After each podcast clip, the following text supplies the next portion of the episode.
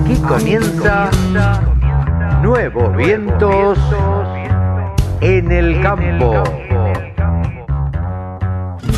Hola, hola, hola, hola, ¿cómo les va mis amigos? ¿Cómo están? Buenos días, buenas tardes, buenas noches. Aquí estamos en una edición más de Nuevos Vientos. En el campo, Carlitos. Sí, señor, con mi amigo Sebanini del otro lado. Ahí estamos, arrancando un programa más de Nuevos Vientos en el Campo por la Radio del Campo. Ahí estamos. Cevita, ¿cómo andas? ¿Cómo han pasado y transcurrido las vacaciones? Las vacaciones fueron hermosas, la verdad que disfrutamos mucho, como hablábamos la otra vez, este, con días lindos, días feos, pero la verdad que pudimos descansar. Siempre uno vuelve eh, más cansado de lo que se fue, pero el cansancio, como digo siempre, es más físico que, que, mental. Mentalmente estamos este, al 100%, Carlitos. Pero totalmente. Uno se despeja, uno piensa en otra cosa, a pesar de que labura, y, y lo hablábamos el otro día. Digo, trabajar con las patas en la arena es otra cosa. Yo todavía trabajo con las patas en la arena porque tengo un par de, un par de alpargatas que no sacudí, pero, pero estoy en, estoy en deuda con eso. Está bien, ¿Eh? está bien, está bien. Este, pero bueno, nada, transcurridas las vacaciones, a mí me tocan unos días, también estaremos trabajando eh, desde, desde afuera y estaremos grabando el programa tal cual lo hacemos y lo hemos hecho, salvo los primeros 15 días del año que nos tomamos así medio de pereza y pusimos música. En realidad no pusimos música, sino que repetimos notas eh, que habíamos hecho a lo largo del año. Eh, así que tenemos para, para este programa, Cevita, tenemos eh, a Pablo Senio de IPESA, charlando de su participación en Expo Agro. Y bueno, vos viste cómo es uno, se pone a charlar de una cosa y una cosa trae la otra, y terminamos hablando de exportaciones. Eh, con Mónica Ortolani hablamos de la situación de los productores y, y de qué es lo que más le conviene a los productores en este momento eh, hacer.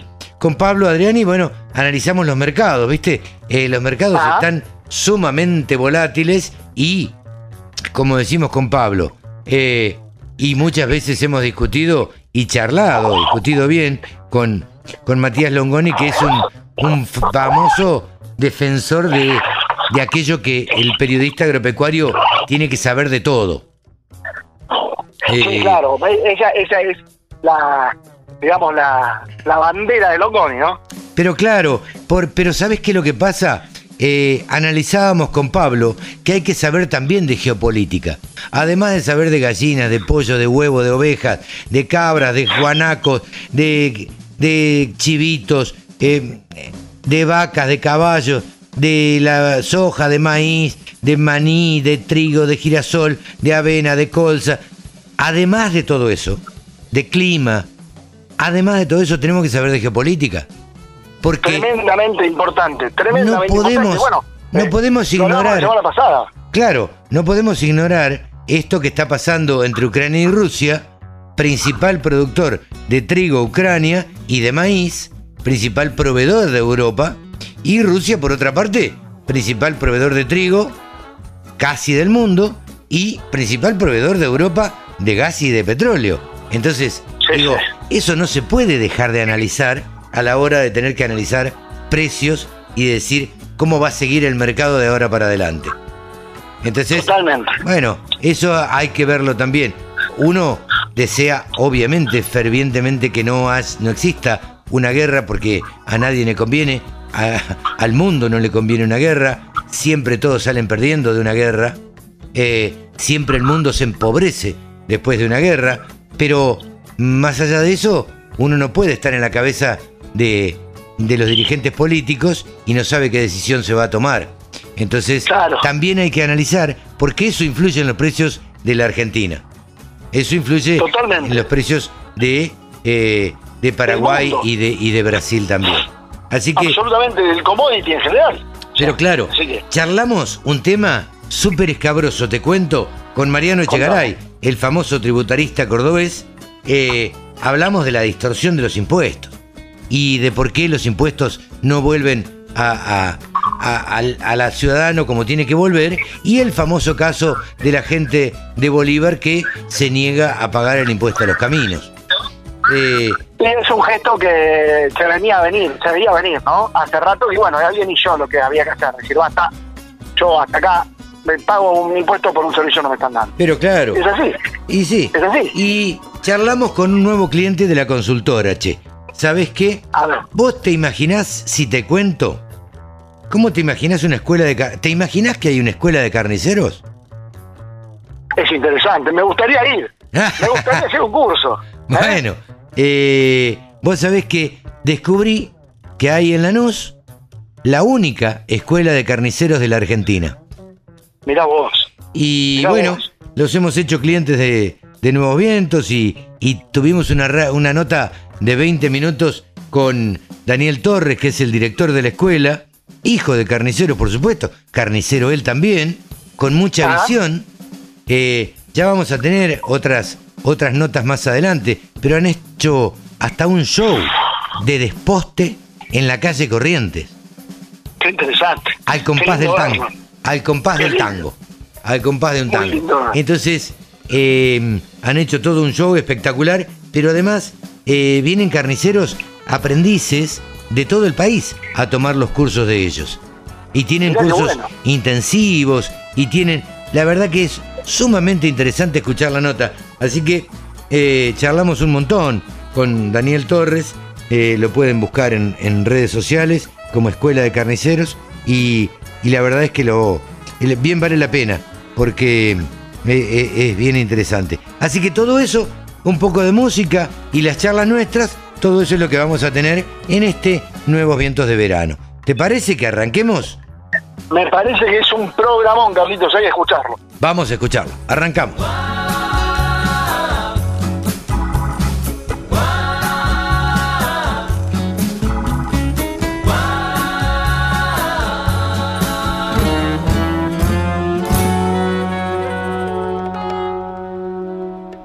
Escucha la radio del campo en tu celular. Bájate la aplicación. Es re fácil. Ahora nos contactamos eh, con un tributarista, reconocido tributarista, Mariano Echegaray, que nos encanta charlar porque siempre decimos que en la Argentina eh, un poco más de la mitad de lo que ganamos se nos va en impuestos. Él nos va a decir exactamente cuánto, pero en general eh, son impuestos que no vuelven. Porque mm, yo escucho mucha, todos escucharemos y hablaremos con gente que vive en el exterior y te dicen, uy, yo pago el 46% de impuestos de, de mi salario. Pero bueno, yo siempre le pregunto, ¿cuánto pagás de escuela? No, no pago escuela de los chicos. ¿Y cuánto pagás de, de eh, obra social? No, no pago cobertura médica porque me la da el Estado. Estamos en comunicación con Mariano Echegaray. ¿Cómo te va, Mariano? Gracias por atendernos. ¿Cómo andás, Carlos? Un gusto siempre poder participar contigo. Y quise hacer esta, esta introducción porque es la típica, ¿viste? Uno habla con alguien que vive en Canadá, se queja, un amigo mío, eh, se queja lo que paga, el 48%, vos podés creer, mirá todo lo que pagué, qué sé yo. Entonces la pregunta mía es, ¿cuánto pagás de seguridad? ¿Cuánto pagás de... eh, viste, de la escuela de los chicos, ¿no? La que van en la escuela pública, ¿no? Y, y, viste, y entonces, claro, te vuelven los impuestos, ese 48% le vuelve. A nosotros no nos vuelve nada. Y aparte te falta sumar que, que tenés, estás hablando de países que funcionan, Sí, claro. donde vos querés hacer algún reclamo, alguna situación de, de queja, tenés quien te atienda, tenés respuesta. Aquí en la Argentina eh, la burocracia nos está llevando por delante y el Estado presente está presente en el bolsillo de cada uno de los argentinos y también en la falta de respuesta ante las necesidades, como puede ser el caso de la seca ahora con los productores, el caso de infraestructura y un tema que, que vos recién lo mencionaste, el tema de seguridad. Entonces, Claro. eh, ¿para qué están los impuestos y para qué los usamos? Claro, y vos dijiste algo recién muy interesante. El Estado está presente adentro del bolsillo de los argentinos, pero sacando plata del bolsillo de los argentinos. Eh, por supuesto, por supuesto. Vos pensás que, que cuando hablamos de impuestos, eh, no solamente nos referimos eh, a los impuestos que graban a, a la actividad que vos tenés que pagar por, por ellos y todo lo que viene de la mano, sino todo lo que tenemos trazado a lo largo de, de cada una de la cadena, porque tenemos impuestos que son totalmente distorsivos, como es el caso de ingresos brutos, que es un impuesto que se termina trasladando y después lo terminamos comiendo, lo terminamos consumiendo. Cuando me refiero a comiendo, me refiero al rubro alimentos, Sí, sí, que sí. entre un 40 y un 50% de todos los impuestos que terminan pagando, o sea, a lo largo del desarrollo de los mismos. Si pensamos en servicio, tenemos entre un 30 y un 35% según donde nos encontremos y qué servicio específico. Si queremos un vehículo, cambiar un vehículo y comparamos con lo que sucede en Brasil o en otro lugar, nos encontramos que nosotros nos estamos llevando el 50% de ese vehículo en impuestos. Entonces, eh, si a eso le sumamos que para poder adquirir todos esos bienes que yo te estoy mencionando, ya pagamos impuestos para llevarnos el honorario o llevarnos la ganancia si somos autónomos o dentro del sueldo, Claro. entonces, ¿cuánto es lo que terminamos pagando a lo largo de nuestra vida y cuánto es lo que terminamos viendo y y utilizando? Y en el tema rural, eh, hoy vos ves con el tema de la seca, con el tema de las lluvias, que lamentablemente terminas produciendo sin acompañamiento absolutamente nada del Estado y para lo único que está es para cobrarte en toda la calle. Para cobrarte y no y no darte los servicios, Mariano, porque eh, bueno, fue resonante el caso, lo, lo habremos leído todos, vos también, creo que no te voy a meter en un brete en esto, de la gente de Bolívar, provincia de Buenos Aires, que se rebeló y dijo no pagamos más impuesto al, camino, porque la verdad es que yo también nací en el campo, entonces pagás impuesto al camino, impuesto a la luz, impuesto a esto, impuesto a lo otro, el, el impuesto de, del, del municipio, el viste Eh, el de la provincia, el de la nación. Entonces hay impuestos que me da la sensación que se repiten también. Y se repiten, tenés doble tributación, tenés impuestos enmascarados a través de tasas, como sucede con el caso de los municipios, pero también eh, al tener un sistema tributario que la nación es la que lo administra con un sistema de coparticipación, también hace que sea totalmente discrecional hacia dónde se dirigen los fondos. Y muchas veces donde se genera la fuente productora, donde se generan el origen que te va a pagar esos impuestos, no terminan después reinvirtiéndose. Y eso también es una discusión donde lo único que hace es que terminemos teniendo un país totalmente centralista y donde empezamos a recorrer, cuando empezamos a recorrer el interior, vemos lo que podría llegar a ser el interior si todo eso a través del privado volviera, porque tenemos una concepción errónea, está mal visto el que gana plata en este país. Bueno, y en sí. cualquier lugar del mundo se lo trata de atraer, de que vaya, de que se invierte, que se genere empleo genuino, y acá pareciera que, que está mal, eh, es tan mal que ganemos dinero más allá de que si pagas todos los impuestos que te corresponden. O sea, estamos muy mal desde el punto de vista de lo que sucede en el mundo y cómo está parada Argentina ante eso. Lamentablemente hay una, un sector político eh, que ve mal ganar plata, digamos. Y la verdad es que todos los que tenemos una mini pyme, pyme, eh, una empresa grande, lo que sea, lo que queremos es ganar plata porque lo que queremos es darle de comer a nuestros hijos, pagarle el colegio a nuestros hijos, eh, en fin, este, subsistir nosotros. Digo, se trata de eso, uno trabaja para ganar plata. Creo que hay un sector que está acostumbrado a no trabajar y ganar plata igual. Pero ese ya sería entrar en una cuestión política casi. Eh, eh, algo que siempre quise preguntarle a alguien que sepa de, de impuestos. Eh, las retenciones, las famosas retenciones. Eh, a- hablamos del 2008, hablamos de la pelea del campo ciudad, este, hablamos de, del voto no positivo. ¿Las retenciones son una doble imposición o no? Mira, a ver, como está planteado el sistema tributario, estamos hablando de derecho de exportación. Como Sí, me toca hablar desde lo, desde lo formal. Sí. Eh, la realidad es que termina trasladándose al bolsillo de cada uno de los productores al momento de la venta, por cómo está estructurado el sistema. Eh, y cuando nosotros vemos que en el mundo tenemos un valor de soja que después terminamos percibiendo el 30% de ese valor por lo que me quitaron y todo lo que viene de la mano, eh, da un poquito de bronca, por no decir mucha bronca, y la doble imposición vendría de la mano que volvemos después a, nuevamente a, a pagar un impuesto. Entonces uno dice, che, estoy pagando un impuesto en la, en la jerga eh, particular, lo que uno escucha de los productores, yo, yo estoy pagando impuestos cuando estoy haciendo la venta por todo lo que me retienen, por el diferencial de tipo de cambio, y aparte tengo que pagar impuestos por ganancias, bienes personales y por todo lo que viene en el combo. Más las inmovilizaciones de los IVA, que esa es una discusión que se tiene que estar poniendo sobre la mesa, porque estamos viendo los impuestos que pagamos, pero no vemos los créditos que quedan inmovilizados y suma mucho más a ese famoso 63% de participación de la renta agrícola que tiene el productor. Entonces, eh, es difícil poderlo separar y trabajarlo, pero eh, la doble imposición no vendría de la mano porque son derechos de exportación, no tendrían que estar dados, pero en el bolsillo de cada uno, créeme que, lo sufre como un doble, doble impuesto que terminamos pagando. Ahora, eh, y otra pregunta también que, que, está ahí al ladito de lo político. ¿Crees que el Estado se podría mantener si se bajaran los impuestos? Yo creo que sí. Ah, sí. Yo creo que sí. Yo creo fervientemente que acá tenemos que ir a, cambiar la cabeza. Porque si seguimos haciendo lo que veníamos haciendo durante mucho tiempo. No, sabemos que no da resultado, ¿no? Eh, ¿Por qué lo seguimos haciendo? Entonces yo te explico eh, en términos criollos. Eh, el, beneficio de la evasión es muy grande. Entonces hace que permanentemente se esté tratando de la subfacturación o no salir de una escala del monotributo o no pago de un impuesto determinado, cuando en realidad tendríamos que tener un sistema tributario muy simplificado donde realmente la justicia funcione y aquel que no pague impuestos sea castigado, porque ese es el otro problema que tenemos. En la Argentina tenemos la, la, idea de que el que no pague impuestos no pasa nada, y en el mundo el que no pague impuestos sabe que tiene consecuencias.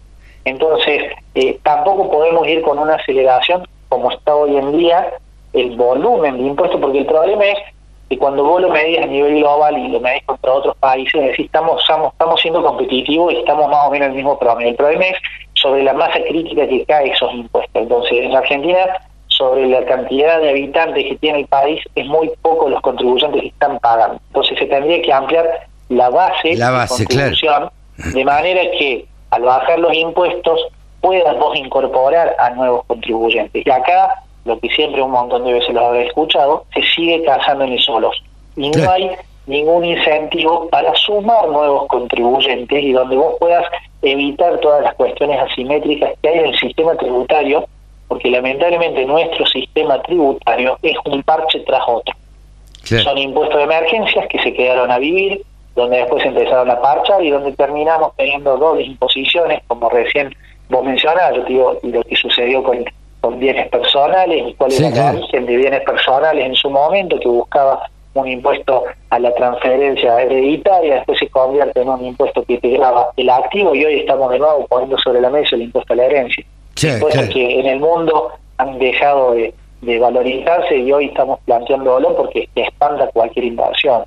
Eh, sumado a eso, Carlos, el otro problema que hay es inflación. Sí, no, no, bueno, claro, la inflación... Te distorsiona todo, entonces podés tener una escala de impuestos determinada, pero si no te, se te actualizan las bases, para que alcanza, terminas pagando más impuestos por un efecto inflacionario. Claro, sí, sí, sí, por una simple cuestión inflacionaria. La verdad que Mariano estaría toda la tarde charlando, charlando de esto porque la verdad que es interesantísimo. Eh, y yo siempre pensé que, bueno, que los impuestos debían volver y que debiera ser el, el sustento de un impuesto que vuelva en como corresponde en servicios para la población y la verdad es que al menos en la Argentina no, no sucede. Eh, te vamos a volver a molestar porque la verdad es que es bien interesante charlar con vos y siempre tenés buena predisposición para con la radio del campo o para con los medios en realidad que te, que te consultan. Mariano, muchísimas gracias y, muy amable como siempre por charlar con nosotros. Por favor, Carlos, saludo a toda la audiencia y un gusto cada vez que nos podemos poner a hablar. Igualmente, el gusto es nuestro también. Mariano Echegaray, reconocido tributarista, ha pasado aquí en los micrófonos de la Radio del Campo.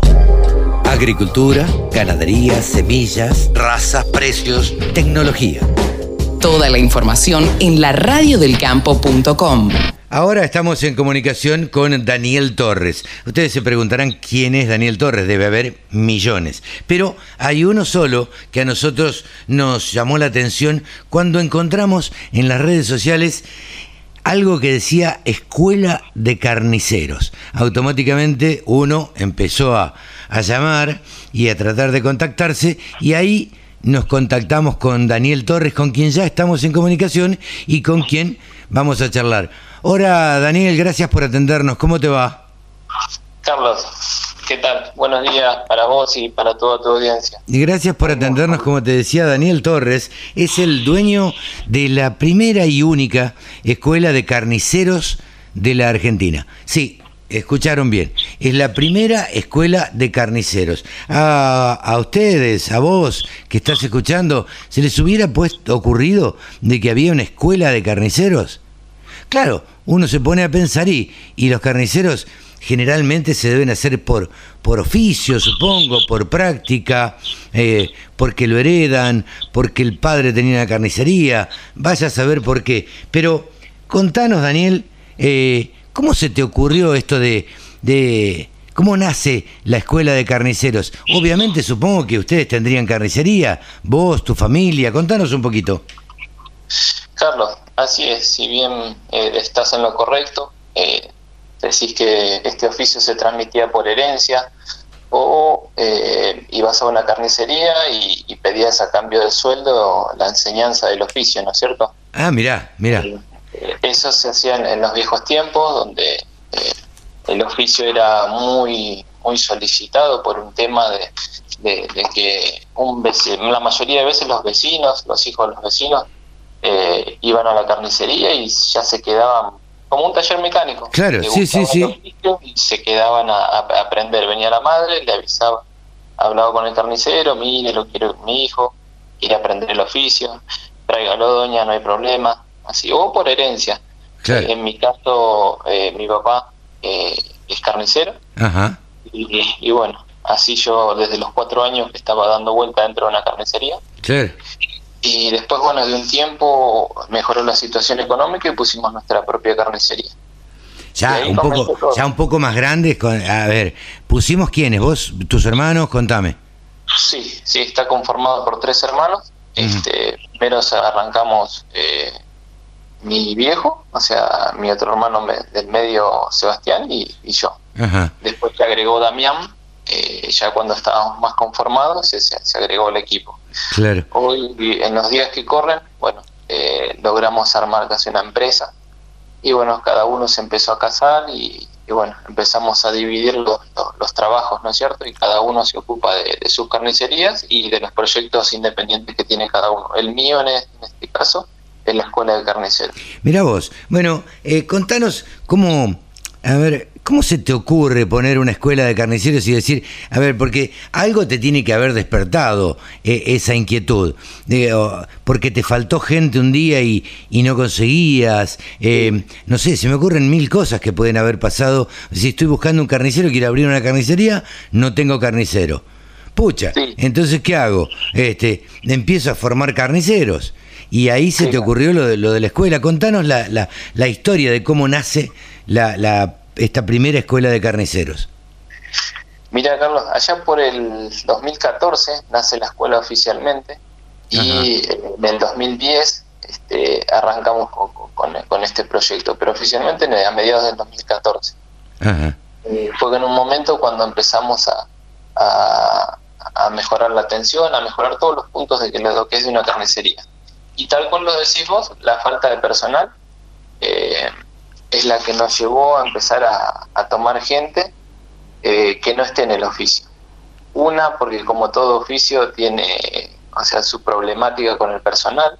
Ajá. Y bueno, queríamos personal eh, que sea nuestro, que sea propio, que sea desde la raíz, que sea desde los pensamientos hasta el mismo oficio que aprende. Sí, sí, formarlo ustedes. Exacto eh, todo lo que sea la capacitación y bueno, arrancamos así y los tomábamos, quedaban, pero después pasaba algo. Se iban. Que el carnicero quería ser independiente y, y bueno, se iba. claro. Trabajaba dos o tres años, aprendía, porque nosotros no, no nos guardábamos nada, le enseñábamos la parte eh, financiera, la parte económica, ¿no es cierto? Y el carnicero quería volar y claro. está en todo su derecho. Y bueno, lo apoyábamos siempre, pero ¿qué es lo que pasaba? No, seguíamos quedando sin personal. E, ese era claro, el, el, el, problema que te, que te llevó a abrir la carnicería, eh, de alguna forma lo seguías teniendo, porque eh, la, eh, llegaste a crear la escuela de carniceros porque te faltaba personal, pero así también lo formás, lo haces a imagen y semejanza, no te guardás nada, le contás todos los secretos de una carnicería, todo, y después se va, porque es la ley de la vida, la persona quiere crecer, tiene sus proyectos, se va. Y, y bueno, y el secreto dónde está? Supongo yo, eh, esto te lo, te lo pregunto, en formar muchos carniceros, que haya una sobredemanda, una sobreoferta de carniceros. Eh, mira, Carlos, eh, todo lo que es oficio carnicero, la, o sea, la planta, que vendría a ser de, de carniceros, está colmada, está llena, está saturada. Ah, mira. Pero, pero ¿qué es lo que pasa? el bueno, el carnicero de oficio, eh, está ocupado. El sector, o sea, que, que no tiene buen puntaje, es el que anda dando vueltas. Claro. Yo lo voy a hablar así en criollo, lo, lo voy a decir. Sí, sí, sí. Ocupado.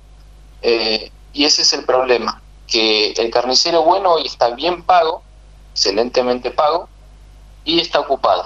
Claro. Solamente te queda para tomar, o sea, personal que no que lleva el oficio pero no lo lleva con responsabilidad. Claro. Llegadas tarde, eh, mal, mala atención, mal desposte. Entonces... Eh, sí, en definitiva que todo es pérdida. todo Yo siempre digo que lamentablemente todo hay que traducirlo en plata. ¿Viste? Y cuando uno habla de plata, eh, no habla solamente de la, de la parte de, de, los billetes. Todo te hace perder plata, porque la mala atención también te hace perder plata, hace que el cliente no vuelva. Exacto. entonces, también se traduce en plata. El mal desposte te hace desperdiciar carne, entiendo. Sí, sí, sí, correcto. Estás en lo correcto, Carlos. Por eso, bueno, eh, hubo un hecho que, que, fue el disparador, que me tomó un año. Yo en ese entonces estaba este, arrancando con un reparto pequeño de pollo, pero mío independiente, de, las carnicerías. Eh, y bueno, me tomó un año en preparar a esta persona para dejarlo en mi lugar. Claro. Eh, eh, llegó el momento que yo tenía que salir con el camión, lo hice por seis meses y la carnicería tuvo un déficit muy importante económico. Mira. Entonces me tuve que bajar del camión, suspender todo el reparto que tenía y volver a la carnicería de vuelta. Eh, creo que la misma bronca, la indignación, la, la, la, la o sea, la mala fortuna, yo le digo a veces, o no sé, ya no, no sé qué título ponerle. Sí. Eh, eh, tomó bronca dentro mío, tomó bronca y decidí, no enseño más a más nadie, no, no, no quiero, ya está, este fue el último. Y bueno, siguió entrando gente y seguían los, cartelitos pegados, se necesita cortador. Y bueno, ahí nació. Digo, en vez de tomar, voy a enseñar. Claro Y a eso lo sume a, mi pequeño librito, que ya lo venía escribiendo, cómo se hace un desposte. Y ahí unió todo, porque estaba escribiendo un libro, cómo se hace el desposte en carnicería. Y ahí se empezó a unir todo y se dio de, coincidencia o de las mismas ganas de, seguir trabajando y queriendo mejorar, ¿no es cierto? Claro, claro. Y bueno, y empezamos a cobrar. A cobrar. La gente empezó a tomar forma, porque empezó a venir gente mayor, jóvenes, mujeres.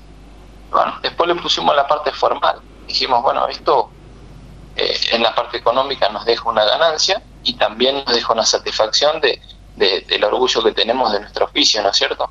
Claro, porque cuando uno se crió de chiquito, eh, vamos a decir, yo, a ver, no me gusta ser autorreferencial, pero yo nací en el campo eh, a mí me das un caballo, eh, me das unas vacas y la verdad que estoy feliz y tranquilo.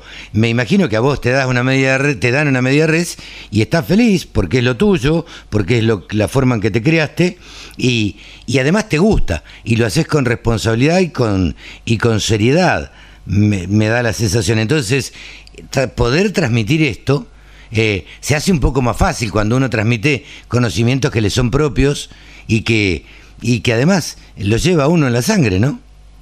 Sí, mira, Carlos, eh, la, primera vez que yo entré en una planta frigorífica, la primera vez, eh, todavía la recuerdo. ¿Y O sea, de la emoción que fue para mí. Eh, ponerme un casco, entrar a, una planta de faena, en llegar a mi casa y contarle a mi viejo, contarle a mi hermano, contarle a mis amigos qué es lo que es, pero anduve como dos meses contándole a todo el mundo lo que es. claro. Y ahí te podrás imaginar, ¿no es cierto? O sea, el cariño y uno y el respeto que le tiene al oficio, ¿no es cierto? Claro, claro, claro. Escúchame, eh, el carnicero, el que atiende una carnicería, el que está detrás del mostrador, el que, eh, el que tiene que vender eh, la mayor cantidad de carne posible y hacer que el cliente viene por dos kilos de carne que se lleve cuatro, digamos. O sea, el vendedor, ¿es, es lo mismo que un- una persona que trabaja en un frigorífico? No. No. No, no. Ok. Eh, la persona que trabaja en, en una planta frigorífica hace solamente el trabajo de desposte, o, o de empaque, o, o de charqueador. Claro, Eh, pero, pero están relacionados, ¿no? ¿Cómo? Están relacionados. Sí, están relacionados, sí, en realidad es la misma tarea. Claro, Por ahí cambia la nomenclatura de desposte, pero Claro. Lo que le falta a, a la parte de frigorífico es la parte de atención al cliente, claro. que eso no, no, no lo tiene. Sí, y la parte económica también. Claro, eh, a ver, en el frigorífico haces el desposte, haces tu tarea y te vas a tu casa. Claro, Ya está. Terminó ahí el trabajo acá en la carnicería. eh, te, te cuento lo que es lo, lo mío personal. Un día domingo a la tarde, hasta dejas de hacer y te tomas una horita para pasar por las carnicerías por si los motores están funcionando, claro. si está todo bien, si amaneció bien los fines de semana, todo. Y te tomas una horita. Entonces, esa es la parte que, que- que la persona, que, que el personal de, un frigorífico no, no, no hace, ¿no es cierto? Termina su jornal el día viernes Sí, sí, hasta el lunes. hasta el lunes, ya está. Claro. Eh, tiene, tiene muchos, como todo, supongo, pero tiene muchos secretos, ¿no? La carnicería en sí. Sí, e- ese es uno de los puntos que nosotros tocamos cuando enseñamos el oficio carnicero. Primero enseñamos eh, todo lo que es el inicio en el oficio, que es el primer curso a la persona que no, no tiene idea no, o, o tiene una noción, pero no sabe desde adentro la realidad de lo que es trabajar con, con alimentos, ¿no es cierto? Con carne. Claro. Eh, y, y, a ver, ¿y qué otros secretos que se puedan contar? Digo, porque tampoco vamos a dar un curso de, de carnicería por radio, pero eh, no. algún tipo de, digo, eh, supongo que el secreto también debe estar en saber comprar, este, todo este tipo de cosas. Ustedes le enseñan comprar la mejor carne, este, cómo ofrecerla, eh, cómo exhibirla. Eh, supongo que se me ocurren a mí, digo, yo como, como comprador de carne, digo, se me ocurre. Entro a una carnicería linda y me da ganas de comprar más carne que si entro a una carnicería que la carne está medio oscura, que eh, no se ve bien, no está iluminada, qué sé yo. Claro, ahí se, se mezclan do- dos puntos, de la parte del cliente, del otro lado del mostrador, y la parte de- de- del carnicero, ¿no es cierto? Eh, nosotros tenemos un pequeño curso que le damos a, a- eh, es el empalme a otro curso que es para emprendedores, que, es- que le enseñamos a vender la mercadería, a vender carne, Claro. a tener un panorama de todo lo que es la cámara frigorífica, de lo que tenés adentro y lo que tenés en el mostrador. O sea, ser un número 10 en la cancha, pero puesto un delantal de carnicero. Claro, claro. Eh, después es que adelantarse a la jugada, adelantarse a lo que el cliente necesita. Hay clientes que vienen y te dicen, mira, estoy buscando algo lindo porque hoy tengo una comida a la noche. O sea, interpretar lo que el cliente quiere, claro. saber lo que uno tiene para vender, para unir esas dos partes y que el cliente se vaya eh, feliz y contento. ¿no Sí, y que, y que vuelva, ¿no? Y, que, y que vuelva, digo, Daniel. Claro, Estamos claro. charlando con Daniel Torres, el creador de la escuela, de la, la primera escuela de, de carniceros. Eh, ellos forman carniceros. Eh, formalmente vos ahora, eh, te- yo te decía recién de esto de que, de que el cliente vuelva.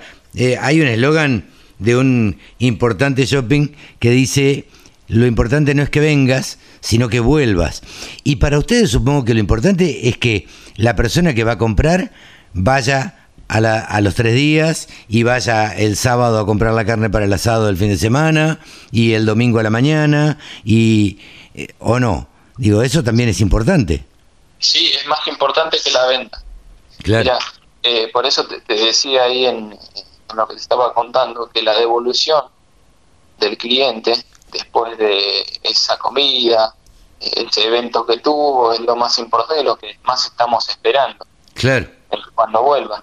Por eso nosotros tenemos eh, esa confianza con el cliente que cuando se va, eh, le decimos, bueno, después me contás la próxima cómo te salió eso. Claro. Sí, cómo no, dale, cómo no, hasta luego. Eh, y dejamos ese pequeño gancho como para que si es una buena devolución lo diga y si es mala también, ¿no es cierto? Pero cuando una carnicería tiene cuida la línea de calidad, no, no, tiene esos problemas, puede vender tranquilamente. Eh, lo, lo, que le pidan va a salir bien porque ya tiene una conducta, una conducta fina con, los cortes de carne, con la calidad de carne, ¿no es cierto? Entonces no, no, no estás, yo creo que la, la no, estás contra la espada y la pared esperando a ver si te sale bien o mal. Claro, claro. Ya cuando hay una línea de calidad ya eso pasa en segundo plano. Claro, claro. Eh, vamos a, seguir charlando en otra oportunidad, eh, Daniel, para que nos, nos, sigas contando, pero rápidamente contanos, a ver, ¿están preparando cursos? ¿Ustedes cómo, cómo, cómo es el formato? ¿Cómo lo forman a los carniceros? ¿Ustedes convocan? ¿La gente viene, paga? ¿O el curso cuánto dura? Eh, ¿Es un seminario? ¿Es un curso? ¿Qué, qué, cómo, ¿Cómo hacen?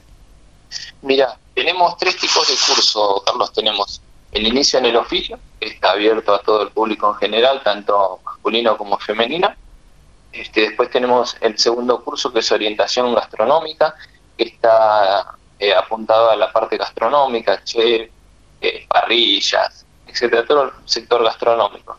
Y después el último curso es para emprendedores, ¿no es cierto? Que incluye sí o sí el, eh, el primer curso inicial en el oficio, ¿no? Es aquel, eh, aquella persona que quiere eh, poner una carnicería, iniciarse en el oficio de lleno, o sea, abrir su propio negocio. Tenemos ese curso también. los cursos duran un mes, son dos veces por semana, están módulos de, de, dos horas cada uno, siempre se extiende un poquito más. Y somos la primera escuela que enseña con una media red por alumno por clase. Ah, la miércoles, eso es carísimo. Exacto.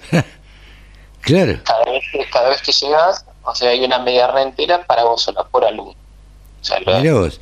Te viene mucha. Vos sabés que la radio del campo por eh, es la, la, primera radio por internet y llegamos a todo el país y tenemos programas de todas las provincias y llegamos a, a, al exterior también, pero bueno, en este caso a la Argentina. Eh, digamos, ¿cómo puede hacer la gente para, para inscribirse en los cursos? Bueno, se contacta vía Instagram, que ahí están todos los, datos, y habla conmigo personalmente. Bien. yo soy, eh, estoy eh, con la gente y le hablo personalmente, porque es algo, es un oficio que lo cuidamos mucho. Queremos posicionarlo y queremos dar lo mejor, ¿no es cierto? Transmitir lo que sabemos. Eh, pueden encontrarnos en Instagram como especialidad en carnes vacunas o escuela de carniceros. Escuela de carniceros o especialidad en carnes vacunas. Esto es importante. Escuela de carniceros.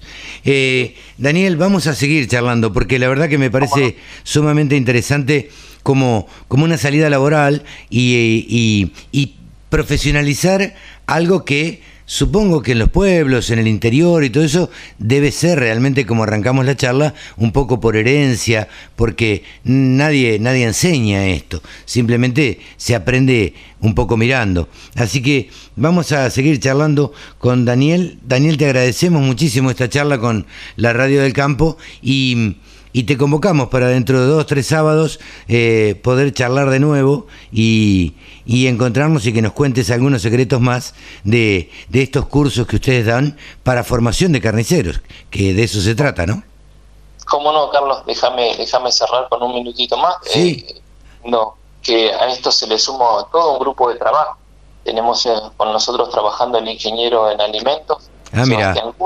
que es especialista en calidad de carne y bienestar animal tenemos un despostador de frigorífico, Hernán Godoy, que también hace la parte de desposte conmigo. Y hace dos meses este, abrimos la parte, eh, el área tecnológica, eh, la cual se ocupa de toda la problemática que es a la hora del cliente, a la hora de comprar carne. Así que estamos ya cerrando la, la, la parte institucional de la escuela. Claro, completito, completito entonces. Ahora, te pregunto, ¿cuánto me dijiste que dura el curso? Un mes. Un mes, eh, dos veces por semana. ¿Y, en el caso de alguien del interior? Se hace un, curso personalizado. Ajá.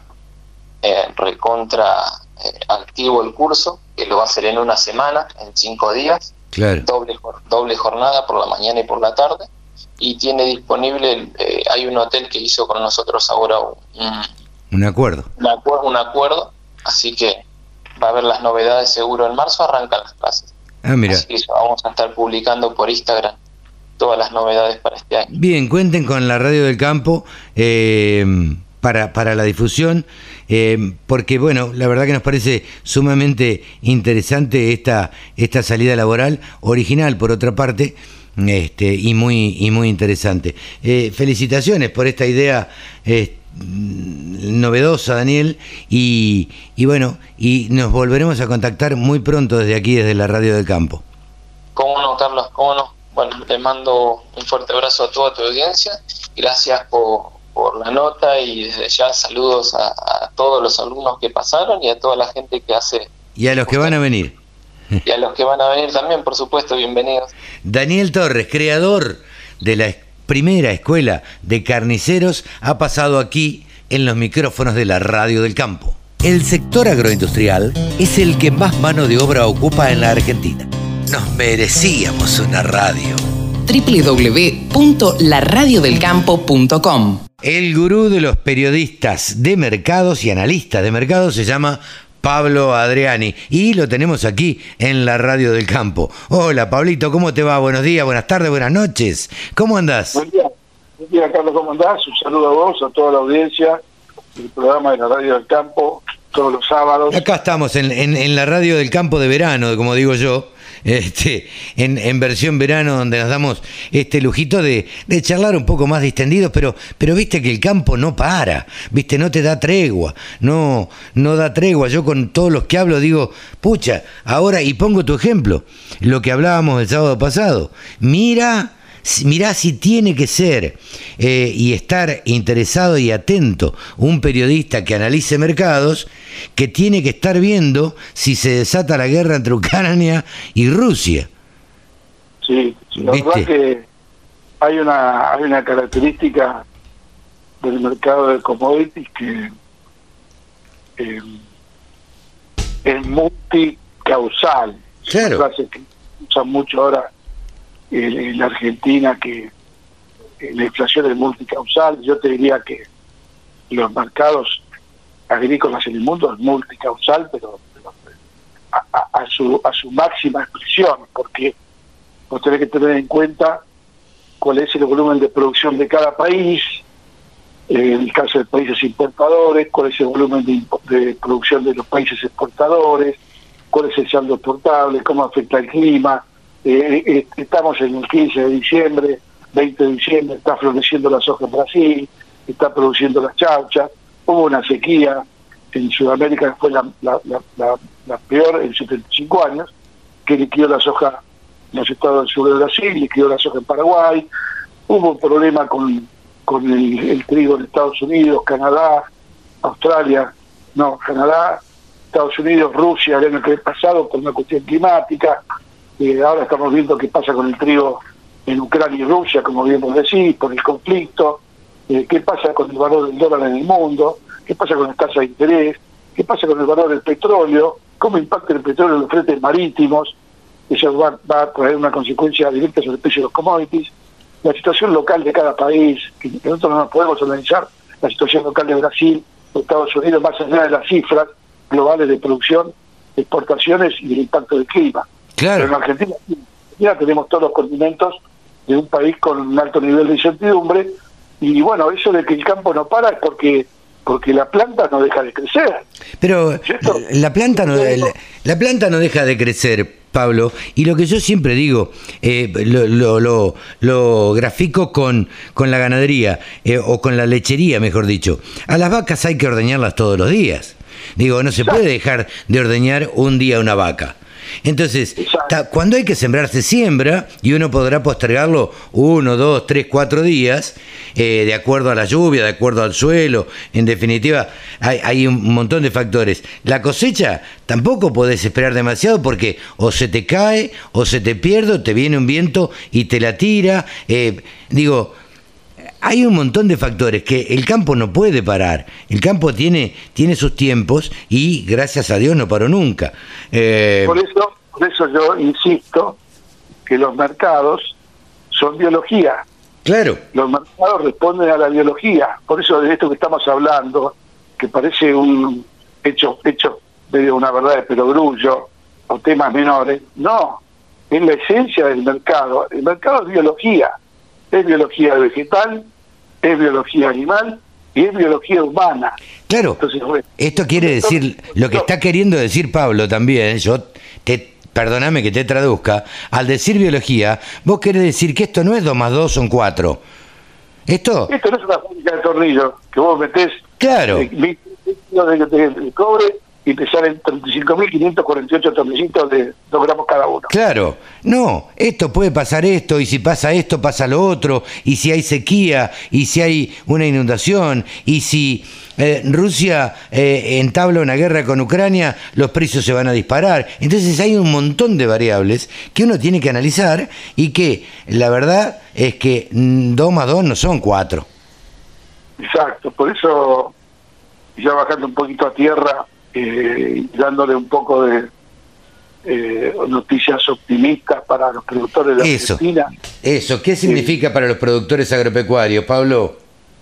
Y la, la- la peor sequía en la historia de Brasil y Paraguay, que liquidó la cosecha de Paraguay, el- liquidó el 50%, liquidó la cosecha de los estados de- del sur de Brasil, hablando de soja, eh, y parto yo del maíz en Brasil, el maíz en Argentina, eh, está provocando una suba de los precios que realmente me, asusta, me asusta ver eh, cómo el, el- el- la montaña rusa eh, estamos subiendo carrito con la montaña rusa. Claro, Seguimos subiendo, seguimos subiendo, todavía no llegamos al tope de la montaña rusa. O sea, eso me asusta.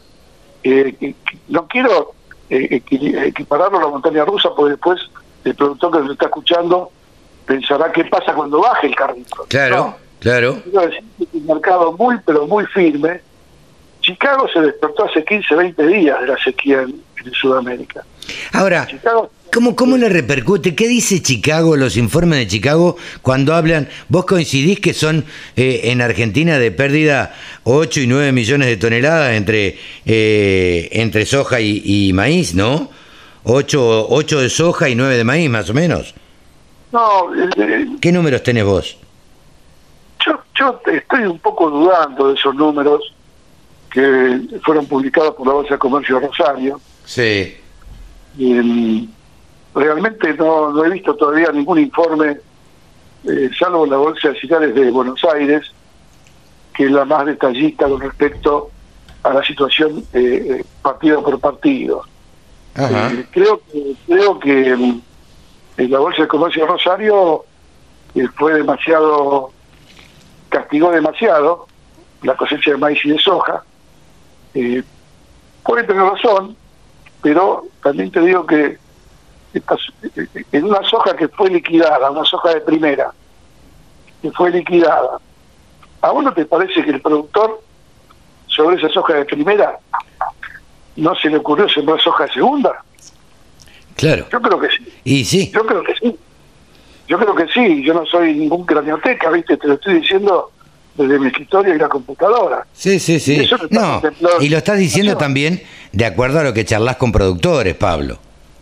Exacto. O sea que eso no lo dice nadie. O sea, que acá hay una recuperación de, de superficie perdida de soja y, y el productor va a sembrar soja de segunda y si lo hizo, agarró toda la lluvia de diciembre y, y parte de enero.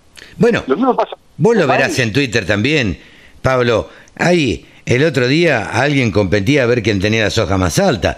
Digo, hay una soja que llegan a un hombre de 1,80, le llegan casi al, a la, pasando la cintura casi al pecho. Te decís, una, son- una soja verde, espectacular, vos decís, esta soja va a rendir, pero como nunca. Y bueno, eso también hay que tenerlo en cuenta. Qué raro que se ha sido tan pesimista el informe de, de la Bolsa de Comercio de Rosario, ¿no? La Bolsa de Sí. Y apresurado la Bolsa de Comercio de Rosario, la Bolsa de, la bolsa de Ciudad de Buenos Aires es más, es más cautelosa, y, y yo voy a averiguar ahora esto que te acabo de decir, que es una ocurrencia que tuve en el momento, o sea, ¿cuántas soja de segunda se va a sembrar sobre la soja de primera que fue quemada?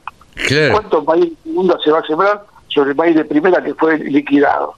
Y yo creo que puede haber mucho más de lo que pensamos.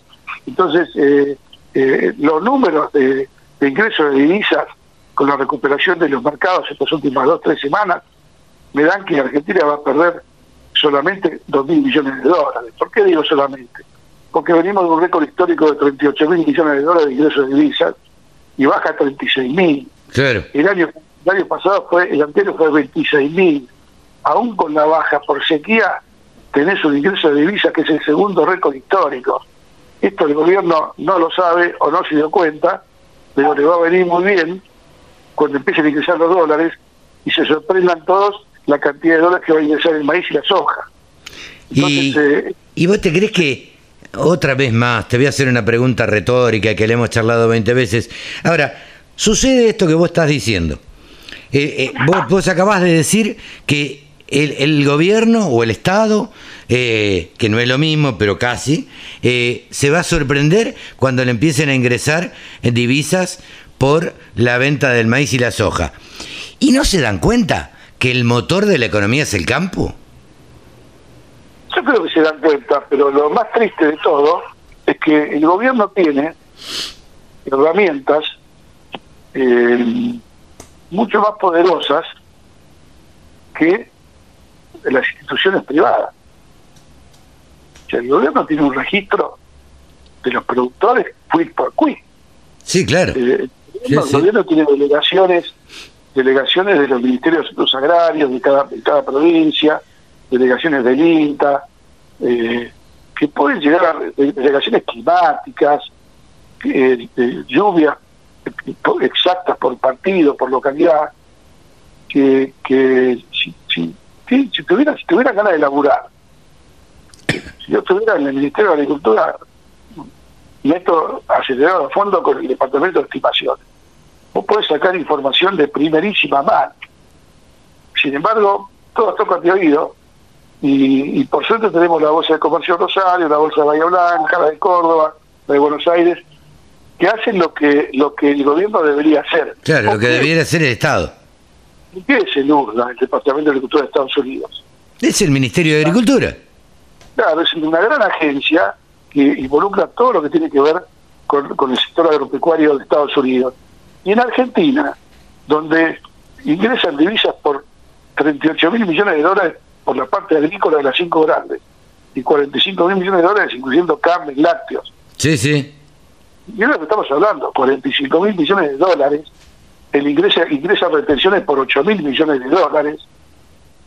Yo te puedo asegurar que con 100 millones de dólares por año, yo tenemos una estructura de, de- de- de supervisión de, cosechas en, en Argentina, pero de primer nivel. Sí, claro, claro.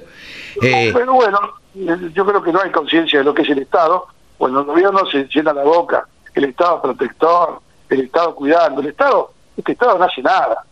Estado es un Estado que, viven los, funcionarios del Estado sin trabajar, porque si, tuvieran ganas de laburar, se ponen a laburar y tienen que dar resultados, no perseguir empresas, perseguir productores, perseguir industrias, perseguir pymes.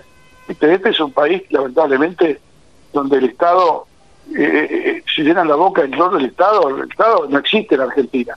No existe en Argentina. Sí, sí, se una- dedican, eh, se dedican a, a poner el Estado al servicio de, de un partido político que sea el partido gobernante. No hay. Pero para recaudar, para recaudar, generar caja y hacer política con la caja. Sí, sí, claro, claro. Bueno, eso es un tema para otro... otro para, otra, para otro análisis político. Pablo, muchísimas gracias como siempre y, y nada, para nosotros es un gusto como siempre tenerte acá en la, en la radio del campo. Un abrazo para todos. Un abrazo para todos. Pablo Adriani, el gurú de los periodistas analistas de mercados. Solo pensamos en agro. Desde la música hasta la información. Bajate la aplicación para escucharnos en tu celu. Bueno, seguimos ahora en el programa Nuevos Vientos en el Campo y tenemos la oportunidad de hablar con Andrés Signoli, que es el CEO de, de Alborada SRL. Este, Andrés, ¿cómo te va? Buen día. Hola, Selva, ¿cómo estás? Buen día. Mirá, Andrés, nos gustaría mucho que nos cuentes un poco sobre, sobre la empresa, sobre Alborada, primero sobre la historia, para después hacerte algunas consultas este, de estas noticias que hemos ido recibiendo de ustedes. Dale, dale, muchas gracias. Bueno, eh, les cuento, buen día a todos. Eh, Alborada es una empresa familiar que nace en Rosario en el año 88, ¿no? eh, fundada por Víctor, por Rosa, y dedicada a la venta de insumos agropecuarios, ¿no? Eh, allá por el año 2001, eh, a raíz de la incorporación de un predio que está ubicado en la ruta A012, kilómetro 15, en la intersección con la ruta 14, empezamos a desarrollar una faceta logística que no teníamos prevista, sino que fue a raíz de la demanda de nuestros proveedores, ¿no? Porque si bien comercializábamos sus productos, a raíz de la incorporación de este predio, empezaron a ver en nosotros un lugar muy apetecible para tener stock consignados y distribuir a todo el país. Así que hoy por hoy nuestra faceta comercial eh, se relaciona íntimamente con la faceta logística y, de guarda de mercadería y produce una sinergia muy buena a la hora de hacer negocios. Totalmente. Totalmente. Y, y, además, claramente, como bien decís, la, la ubicación de, la compañía eh, es este logísticamente hablando, bueno, volviendo a la misma palabra, es extraordinaria. Este, ahí en, la AO12 es eh, perfecta. Eh, hace unos días recibimos la información de que Alborada recibió la certificación Depósito OK de Casafe. ¿Qué sería Depósito OK? Mira, Seba, eh, sabemos lo, los productos en los cuales almacenamos y, trasladamos, sabemos que son carga peligrosa, entonces siempre estuvimos cercanos al plan de, de de eh, una mejora continua en cuanto a las condiciones de almacenamiento de, estos productos, ¿no? Entonces ya es la, tercera certificación consecutiva, se hace cada dos años, que nos, que nos otorgan categoría A, lo cual para nosotros es un, es un honor y, siempre seguimos mejorando, eh, ya sea en, en rampas, por si hay algún derrame, en, en, en, en, acciones para corregir alguna algún algún desvío. Y la verdad que eso nos posiciona bien arriba porque las empresas grandes sobre todo cuando quieren almacén eh, y más adelante logística esto es un requisito clave. Totalmente. Totalmente. Es un requisito clave porque además hoy eh, lo piden los productores, lo pide los, los, los las municipalidades, lo piden eh, eh, de todos lados y, y, y, se ha vuelto una necesidad imperiosa, ¿no? Sí, señor, lo mismo que, si me permitiste, comento la logística, el traslado, de, es, todo con unidades que tienen carga peligrosa eh, y donde el camionero o la persona que lo maneja está capacitado para transportar estos productos eh, se hace una capacitación muy muy dura en la cual sí o sí se la, pedimos, le pedimos todos los papeles en regla y la verdad que trabajamos muy bien en ese sentido porque como te decía, sabemos el, el nivel de producto que estamos manejando y la verdad que nos va muy bien por suerte. Eh, ¿cómo, con, con, qué empresas están hoy trabajando más fuertemente desde, desde Alborada eh, para, para, para cubrir, digamos, los, los pedidos de, de, todos los productores? Mira, tenemos empresas de, de fitosanitarios, pero también tenemos empresas de, de semilla, de fertilizantes, eh, eh, y la verdad que cumplimos un, un, un, amplio rango ¿no? de productos, pero especialmente en fitosanitarios tenemos empresas como Atanor, Rotam, Tecnomil, UPL, SICAM, Chemotécnica, Ruralco, y muchas otras eh, a la cual le damos un servicio de almacén, como te decía, y de logística anexado a la faceta comercial. Claro, lo- justamente esta pregunta yo la hacía porque entiendo o empiezo a entender al escucharte que eh, estos, estos beneficios que significa la logística de Alborada, este, con todo lo, lo que importa a partir de ser certificado como depósito que incluso este, hace que no solamente sean eh, útiles o, o muy, muy convenientes para el servicio del fitosanitario, sino también para poder proveer este, eh, logística eh, para empresas de, semillas, como bien decías recién, como para empresas de fertilizantes. Hoy la logística es una, un arma muy importante para todas estas empresas que, que le dan una solución muy grande, ¿no? Sobre todo después del año en, en que venimos, donde hubo tanto Totalmente. faltante de mercadería, tener el producto disponible es, es eh, hasta en algunos casos más importante que el precio del producto. Así que eso es un punto a favor nuestro, lo, creo que lo manejamos muy bien, siempre hay cosas para mejorar. Y déjame agregar, Seba, que Alborada participa en la Cámara Provincial de Proveedores de, de Fitosanitarios, Semillas y Fertilizantes hace mucho tiempo, somos casi fundadores, eh, Víctor en su momento estuvo muy ligado, yo sigo, continúo el camino y la verdad es un poco defender al sector, eh, apoyarlo y estamos tras eh, una figura de ser centro de acopio de, de envases vacíos de fitosanitarios, ¿no? Ajá, Eh, a través de la organización Campo Limpio, sí, que de alguna manera también está relacionada a CASAPE, ¿no? sí, sí, que viene haciendo un trabajo muy bueno. Sí, sí, estamos postulados hace mucho tiempo para hacer un centro de acopio y poder recibir los envases vacíos para luego llegar a llevarlos a disposición final y que esos bidones nos queden en, las cunetas o en, o los campos, en la cercanía de los pueblos. Así que creo que eso es algo muy bueno, ojalá se dé. Hay una ley que está trabajando el proyecto, pero pareciera que está por salir. Sería extraordinario porque Alborada se convertiría entonces en un, este, un eje logístico tanto de entrega como de, de- de- o sea, de, ida y vuelta, ¿verdad? O sea, no solamente entregaría el producto, sino que además se haría cargo de devolver eh, los, los- bidones eh, al proveedor principal.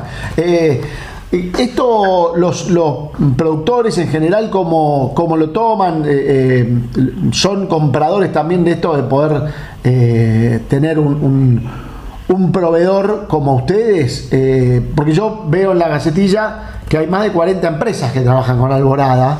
El, el- comprador del otro lado, el productor, es, es- es- compra todos este, estos beneficios que significa trabajar con ustedes.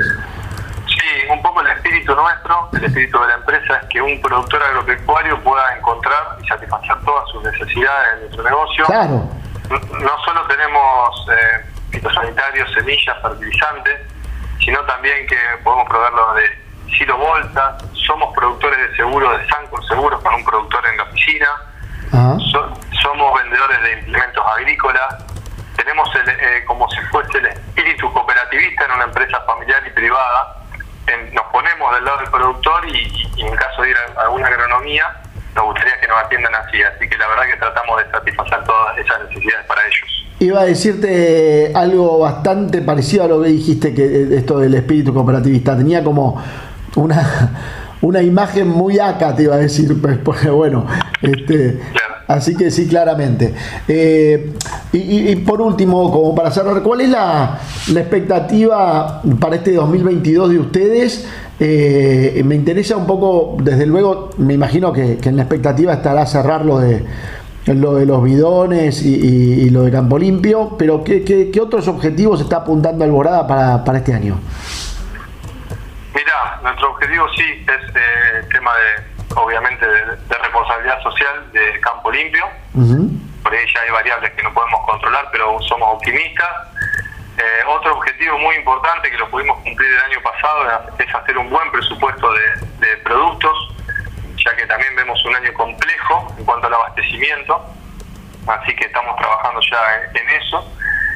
Y, eh, ¿por qué no?, seguir am- ampliando horizonte en cuanto a ventas, ¿no? Así que se presenta un año muy lindo por delante, con muchos desafíos, con poca agua en la zona, así que, nada, vamos a dejar todo como hicimos siempre. Bien, muchísimas gracias Andrés. La verdad que ha sido un gusto y estaremos en contacto. Es muy interesante que logren el, propósito de, Campo Limpio de poder tener, de ser receptores de bidones, porque es algo en lo que creo que todas las empresas y, la filosofía del productor agropecuario incluso están metiéndole foco, que es esto de, comprometerse eh, de lleno con el tema del medio ambiente y, si podemos eh, lograr que, se destraben esas pequeñas cosas que deben ser, me imagino, municipales o, provinciales, ¿no? Que, que, traban. Este, bueno, eh, al final cuando uno tiene buenas intenciones, pero bueno, no me, no me quiero involucrar tanto. Este, la verdad que ojalá que, ocurra y estaremos atentos a, la novedad. ¿eh? Dale, muchísimas gracias Eva, a vos y a toda la audiencia. Bueno, gracias a ustedes, estamos en contacto. Fue este, Andrés Signoli de, de la empresa Alborada que estuvo hablando con nosotros. Gracias Andrés. La radio del campo única emisora con programación 100% agropecuaria. Mónica Ortolani es titular de una consultora que se dedica a dar, charlas, es contadora, es coach y eh, es speaker, como decimos nosotros, da charlas este, en distintas entidades y además titular de tonicaonline.com.ar. Hola Mónica, ¿cómo estás? Buenos días, buenas tardes, buenas noches. ¿Cómo estás?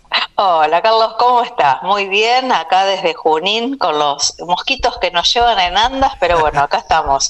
Con clima, con clima de, verano, ¿no? Un verano tan ambivalente, ¿no? Porque fíjate que pasamos de sequía, eh, inundación, eh, temperaturas de 40 grados, 10 grados, bueno, acá estamos, ¿no? como las emociones de los argentinos, ¿viste? Sube y baja. sube, sube y baja. Vos nombraste el tema inundaciones y nombraste sequía también.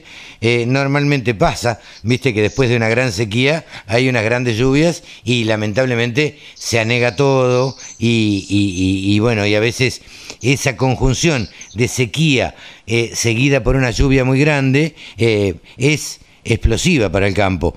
Eh, contanos qué tiene que hacer ante este panorama que continúa prácticamente de sequía. Eh, ¿Qué tiene que hacer un productor agropecuario? ¿Cuáles serían los consejos que uno le daría para que le vaya mejor, digamos?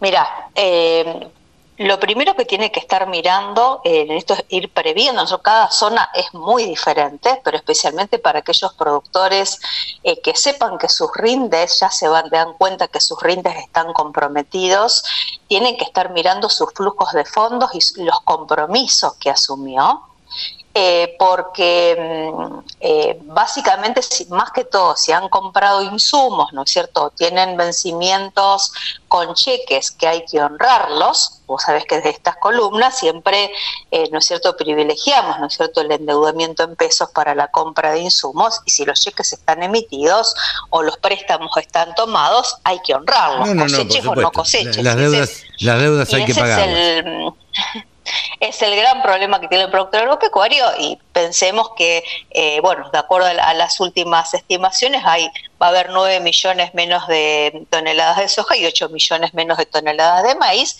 que no es gratis. No, no, no, Entonces, lo primero es mirar eh, el flujo de fondos, mirar eh, realmente qué es lo que van a poder cumplir y, y qué no para poder ir abriendo el paraguas eh, e ir manteniendo las conversaciones que haya que mantener, ¿no es cierto? Porque bueno, o bien tenés que estar vendiendo otros activos, o vas a tener que estar vendiendo otro grano, o vas a tener que estar vendiendo eh, alguna cabeza de ganado para poder honrar esos compromisos. Así que hay que trabajar mucho con el flujo de fondos, estar mirando eh, también mucho qué porcentaje de todo ese volumen de producción tienen comprometido con precio y sin precio. Claro.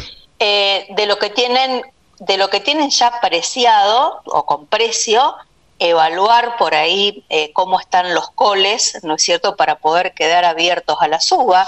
Ya sabemos que tanto en soja como, especialmente tanto en soja como maíz, hay algunos, por supuesto, hay indicadores climáticos que nos hacen pensar que puede haber eh, algunas alzas, pero también hay cuestiones financieras internacionales eh, que por ahí pueden tender hacia la baja. Sabemos que nadie tiene la bola de cristal como para saber qué es lo que va a pasar, pero de lo que está con precio, o hacer coles y de lo que está sin precio, porque también yo siempre lo que le recomiendo a los productores, vean de todo ese volumen de compromisos que tienen asumidos, ¿cuánto grano tienen que vender? para poder honrar esos compromisos. Y digo que siempre hay mucha, eh, a veces eh, eh, cuando vos entras a hacer las cuentas, a lo mejor tienen realmente con precio una un muy bajo porcentaje en relación a todos los compromisos que van a tener que honrar. Entonces también apoyarse en las herramientas de los, de, los mercados de futuros, ver si hay alguna opción put a la cual pueden estar, eh, pueden estar eh, poniendo pisos, o bien, aunque sea por un porcentaje, hoy están teniendo muy buenos precios. Pero hoy el, hoy a futuro tienen eh, muy buenos precios impensados para lo que eh, a lo que estaba cuando empezaron a cuando sembraron, ¿no es cierto? Entonces claro. una soja que hoy a lo mejor la tenés a 390 a 390 dólares em, casi a, mayo, eh, cuando la sembraron estaba a 318. O tenías un maíz abril que cuando lo sembraron estaba a 100 a 192, eh, bueno, y hoy lo tenés en, mucho mejor precio. Entonces, eh, yo a, lo que aliento a que miren eh, si pueden, yo siempre recomiendo, ¿no es cierto?, que queden abiertos a, las, a la flexibilidad, ¿no es cierto? Si pueden encontrar opciones put, hoy a lo mejor tienen opciones put eh, poniéndole piso a, maíz a 220 dólares o con una prima de 5 o 6 dólares y, le estás poniendo un piso, ¿no? Eh, eh, y también hoy a lo mejor estar viendo el trigo marzo respecto a, febrero, hoy también tiene un buen paso, un buen diferencial. Entonces, bueno, siempre estar mirando los, el vencimiento financiero versus las, los granos que van a tener que vender para honrar esos compromisos y siempre lo más importante es que vender la menor cantidad de granos posible. No, claro, claro. Entonces, Eh, pero también hay que ver cuánto de esos granos, cuánto tengo con precio y cuánto tengo sin precio y estar estableciendo ¿no Las, las, coberturas eh, para, digamos, como para poder establecer pisos o bien quedarse abierto. Y otro tema no menor, Carlos, eh, vos sabés que también siempre alentamos en estas columnas el tema de la compra temprana de insumos, ¿no es cierto? Y, siempre, siempre vos. Muchos productores Vos siempre... desde el inicio, yo siempre... Claro, desde hace muchísimo tiempo que yo vengo escuchándote y los oyentes también y alentando a los productores a comprar insumos lo antes posible, a fijar precio. Exactamente, y precisamente quizás muchos eh, lo, han hecho y más del 60% de los, de los productores han comprado insumos y han podido cubrirlos cuando los precios de los, de los principales bueno, fertilizantes o, eh, o herbicidas eh, los pudieron tomar a un precio bueno y hoy tenés aumento en los insumos que cuando tengan que volver a sembrar la campaña que viene, se les dispararon. Entonces, guay, ¿no es cierto? Que hoy a lo mejor el financiero te da bien, pero tenés que estar mirando que te quede margen, ¿no es cierto? Como para poder mirar bien los márgenes de la campaña que viene, porque la rentabilidad del año que viene, con los insumos a cómo está, eh, con, con el combustible, ya hoy, o sea, esta semana amanecimos con un aumento de un, de un 9% y sabemos que el combustible está retrasado y en la relación insumo-producto es el que estaba más rezagado. Y el combustible ahora va a ir en escalada, en escalada ascendente. No, sin Entonces hoy le tenés que pedir un hoy le tenés que pedir un poco más de margen y poder obtener la mejor mejor precio porque la campaña que viene vas a tener un problema de rentabilidad ya estoy hablando de la 22-23, ¿no? Sí, sí. Eh, pero, mm, digamos, no podemos estar mirando solamente campaña por campaña, sino también ir mirando un, un poquito más allá. Eh, así que empiecen a hacer los cálculos, eh, a ver cómo sería, qué precio, ¿no es cierto?, le tengo que pedir si yo hubiera comprado los insumos con los aumentos. Claro, sí, sí, sí. porque hoy a lo mejor en el Excel le queda bien, te queda bien, pero cuidado que eh, tenés que tenés que estar mirando y previendo para la campaña siguiente. Y del otro lado del mostrador, o sea, para quienes estén en la venta de los insumos, saben que el tema compra y venta de insumos es un tema que me apasiona por también por todos los años que, que estuve acompañando tanto a los productores como, como a las insumeras, también vayan previendo, estén cerca de sus clientes, vayan abriendo el paraguas, cuál es la situación de cada cliente, ver si hay que pedir una refinanciación, cómo le podemos hacer el puente con alguna entidad bancaria que pueda cubrir ese bache, porque hay algunos productores que lo único que le quedó en la mano fueron deudas. Claro. Claro, te iba a decir, eh, esto, esto lo va a entender poca gente, pero los que somos del interior lo vamos a entender clarito.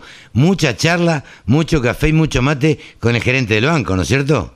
Sí, sí, con el gerente del banco, con los proveedores, eh, eh, con los acopiadores y corredores, que muchas veces también son quienes hacen, quienes brindan ese, mm, digamos, ese financiamiento comercial, porque gran parte del financiamiento, hoy el gran fuerte es más comercial, que, bancario, ¿no? Eh, porque también los límites de los bancos han quedado un poquito rezagados respecto a lo que necesita a lo que necesita el productor.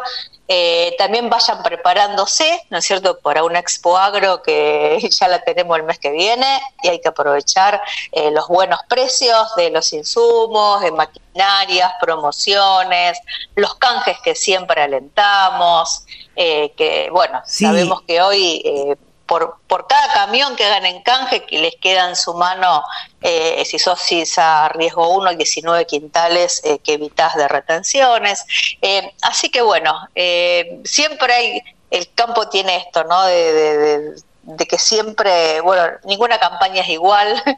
Y en un momento que pensamos, tenemos, los cultivos estaban tan divinos, vino una sequía y ahora llovió y algunos se recompusieron, así que estamos siempre entretenidos. Siempre, siempre muy entretenidos y como hablamos con, con Pablo Adriani el otro día, em, eh, a veces aparece un cisne negro, como se dice, y aparece esto de Ucrania-Rusia, que te cambia o que puede llegar a cambiar absolutamente el panorama del trigo y del maíz. ¿Viste? Porque eso, Exactamente. Eso va un tema no menor que un tema no menor, un tema no menor y que nadie sabe qué va a pasar. Un tema no menor. ¿Quién puede decir? Fundamentalmente porque se trata de, una se trata de una guerra, digamos, este, un, tema no menor por eso, pues se trata de una guerra. Pero independientemente de eso, a, a, a los que no nos toca de cerca, también en los precios esto va a repercutir. Y entonces también hay que estar atento a eso. Sí, sí, exactamente, tanto desde el lado del precio, ¿no es cierto?, de, especialmente en trigo, porque bueno, Ucrania eh, en trigo y maíz, ¿no es cierto?, porque también son muy buenos productores de, estos granos, son los eh, también por lo que puede pasar con el gas y el y el petróleo. Claro, Entonces, bueno, son los principales proveedores de, de trigo de, de Europa este, y por otra parte, Rusia también, digo, puede llegar a tomar represalias y es el principal proveedor de Europa de gas y de petróleo. Exactamente. Entonces, viste que además, lo que pasa con el petróleo, bueno, influye también en el maíz por su componente energético y después te arrastra las hojas. O sea que la bola de cristal no la tiene nadie. Ahora, lo que sí depende de cada productor es de mirar bien sus números, qué números le cierran márgenes, en cuáles puede cerrar para poder honrar todos sus compromisos y en lo posible que tome coberturas flexibles que les permita, ¿no es cierto?, cubrir su riesgo de alza, su riesgo de baja según la estrategia que, hayan, que hayan mantenido. Claro. Moni, como siempre... Así que bueno interesantísimo charlar con vos y este tipo de, de, consejos. Nos quedó pendiente el tema de los impuestos que lo charlamos hace un ratito con, con Mariano Echegaray. Sí, bueno, Mariano, genio, colega, eh, experto tributarista, cosas que hizo, mira, ya que lo nombraste, hizo una relación espectacular. A ver, contanos, contanos eso, eh. contanos eso porque no lo charlamos con él. Mira, llevó a camiones el efecto de la sequía, ¿no? Viste que se estiman 9 millones menos de soja y 8 millones menos de maíz. Y esto equivale a 300 mil camiones de soja y 265 mil camiones de maíz. Oh, miércoles. Si, vos, pondrías en si, vos los, si vos los pondrías en filita, son 5.700 kilómetros de cola de camiones de soja y 5.000 kilómetros de cola de camiones de maíz. Si, si pensá que de La Quiaca a Ushuaia hay 4.350 kilómetros, quiere decir que tendríamos más de dos filas de camiones de De maíz y de soja. a Ushuaia y un poco más de maíz y de soja y eso representa la pérdida. No, no, no. pérdida que esto se- sabes que se redunda en menos en la economía, esto no afecta solamente al productor. No, no, bueno, Eh, esto afecta a todo el país. No menor nos va a afectar a todos porque es menos divisas, eh, menos divisas para, para el país y sabes que eh, el, el sector eh, el sector eh, agro genera el 93% de las divisas netas del país. ¿eh? Claro. O sea, de casi 40, de 45 mil millones de, de dólares de balanza neta comercial, agro es 42 mil millones de dólares. O sea, el 93% es agro. O sea, y no es porque nos queremos hacer los, ¿no es Sí, los salvadores del mundo. No, no, no, no, está claro. los salvadores del mundo, pero la realidad como generadores de divisas. El, sector agro es, el, el sector que genera el excedente de dólares que se necesitan para que vos pagues tu Zoom, para Sí, sí, que sí. puedan salir al exterior, para que puedan realizarse otras importaciones. Esto FADA eh, hizo un- también un informe, un informe muy interesante eh, y esto lo compartía eh, Miazo, y la verdad que siempre hace unos, hace unos informes espectaculares al respecto, y esto es información oficial, esto Sí, no sí, es nada sí. que informa, digamos que, eh, bueno, de acuerdo a la balanza comercial, es así, el 93% deriva del agro, o sea que si, si no, todos estos camiones que hay menos en la economía. Es menos divisas para el, para el país, es menos neumáticos, menos combustible de consumo, menos repuestos, menos camiones, menos, menos consumo. Claro, menos y es consumo. una economía que... En, en- en general y una economía bastante decaída como está la Argentina, digamos, porque si estuviéramos florecientes por ahí hasta no se nota tanto, pero la verdad es que no estamos en el mejor momento. De todos modos, digo, siempre el hombre, el hombre y la mujer de campo siempre están viendo cómo, cómo salir adelante. Tenemos, ese, ese fuego sagrado, ese legado, esa forma de que siempre se está encontrando eh, la manera, ¿no? Eh, así que, que bueno, eh, siempre aliento que en mis charlas, en mis conferencias, en mis capacitaciones, eh, siempre una, una- que siempre vayan por una adecuada estrategia de financiamiento y comercial, esto que les permita capturar valor. Eh, y también es muy importante, bueno, participar en las instituciones, como siempre eh, lo decimos, eh, no solamente para mejorar los márgenes, sino también para mejorar el bienestar del, sector, ¿no? Porque mm, es una es una ironía, una paradoja que el sector, digamos que más genera divisas en, el país que tanto se necesitan y que genera empleo, hoy es uno de los sectores más castigados en el mundo cuando se los alienta. Hoy a nivel, eh, en realidad calculaba la, hacíamos, eh, hacía la cuenta cada 10 dólares eh, que, que que- de valor bruto de producción que genera un productor agropecuario, cada 10, 6,3 se lo lleva el Estado sin Claro. coparticipar a, a nadie, o sea que no vuelve, no vuelve a las no vuelve ni a la provincia ni al lugar donde se generó esa riqueza y Sí. solamente le quedan en la mano 3,7 y de esos 3,7 ¿m? ahí le tiene que restar los insumos, otros impuestos que le van a seguir cobrando. No, seguro, seguro. Bueno, y no vuelve. Casa. Justo con, con Mariano charlábamos eh, eh, lo que sucede en otros países y lo que sucede acá. Hablábamos de la cantidad. de- yo tengo un amigo en Canadá que se queja siempre porque paga el 48% de impuestos. Entonces yo le pregunto siempre, cada vez que se queja, le digo, che, ¿y cuánto pagás de colegio de los chicos? Ah, no, van a un colegio público. ¿Y cuánto pagás de cobertura médica? No, no, tenemos la cobertura este, que nos provee el Estado.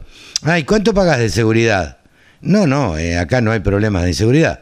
Entonces, claro, cuando uno, Claro. cuando los impuestos vuelven, la verdad es que vale la pena pagarlos. Ahora, cuando no te vuelven nada y vos lo tenés que gastar doblemente a eso, lo pagás y además tenés que contratar la cobertura médica privada, la seguridad privada, la escuela privada de los chicos, bueno, ahí es cuando se complica la cosa, ¿no?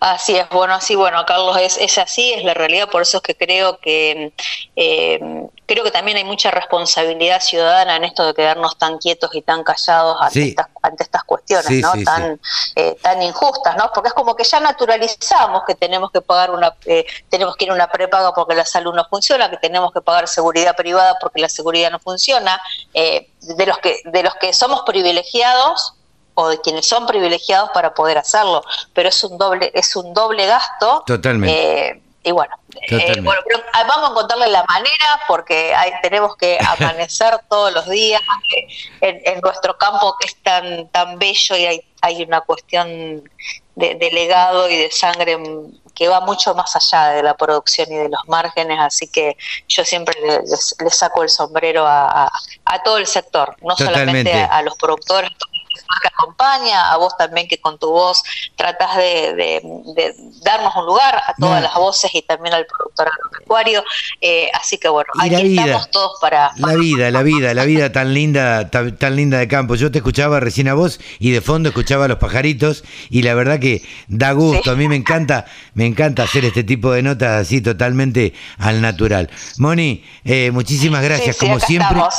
Eh, muchísimas gracias como siempre por, por estar en contacto con la radio del campo y como siempre los invitamos a, la gente que escucha a que se prenda a tonicaonline.com.ar y le haga preguntas a Mónica o la siga en las redes sociales. Mónica es muy muy activa en redes sociales como Hortolani Mónica. Así que nada, gracias Mónica y nos estamos viendo en cualquier momento. Gracias, gracias a vos, Carlos. Ojalá nos vemos en Expo Agro. ¿eh? Ojalá, ojalá. Antes seguramente vamos a hablar. Un beso grande. Mónica Hortolani. Bueno, un beso grande. www.tonicaonline.com.ar Exposiciones, muestras, rurales, novedades. Toda la información en laradiodelcampo.com. Nos comunicamos ahora con Pablo Seniu de IPESA Silo. Y el motivo por el cual lo llamamos... Pablo, ¿cómo estás? Buenas tardes, buenos días. Ahora le, les cuento cuál es el motivo. ¿Cómo estás, Pablo? Muy bien, buenas tardes, ¿cómo les va? Pero muy bien, por suerte. Gracias por atendernos. El, el motivo, le iba a contar a la audiencia, el motivo por el cual te llamamos es eh, fundamentalmente porque van a participar de Expo Agro. Expo Agro la tenemos, es mañana, digamos. Eh, ya estamos Sí, ya estamos. todos Sí. este, eh, ansiosos, ¿viste? Porque se nos cortó hace dos años, en el último día, y, y nos quedamos ahí truncos y arrancó la pandemia y bueno, y ahí seguimos. Eh, ¿Cómo? Contame eh, por qué, fundamentalmente, por qué una empresa como IPESA Silo, dedicada a fabricar silo bolsas básicamente, eh, eh, se decide este año a ir a, a Expo Agro.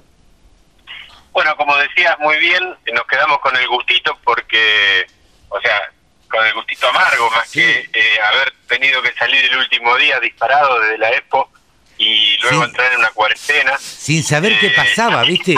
La incertidumbre sí. que viene ese momento. Sí, sí, sí, la verdad que fue algo muy extraño, obviamente para todos fue una algo totalmente inesperado, novedoso eh, e impensado, ¿no?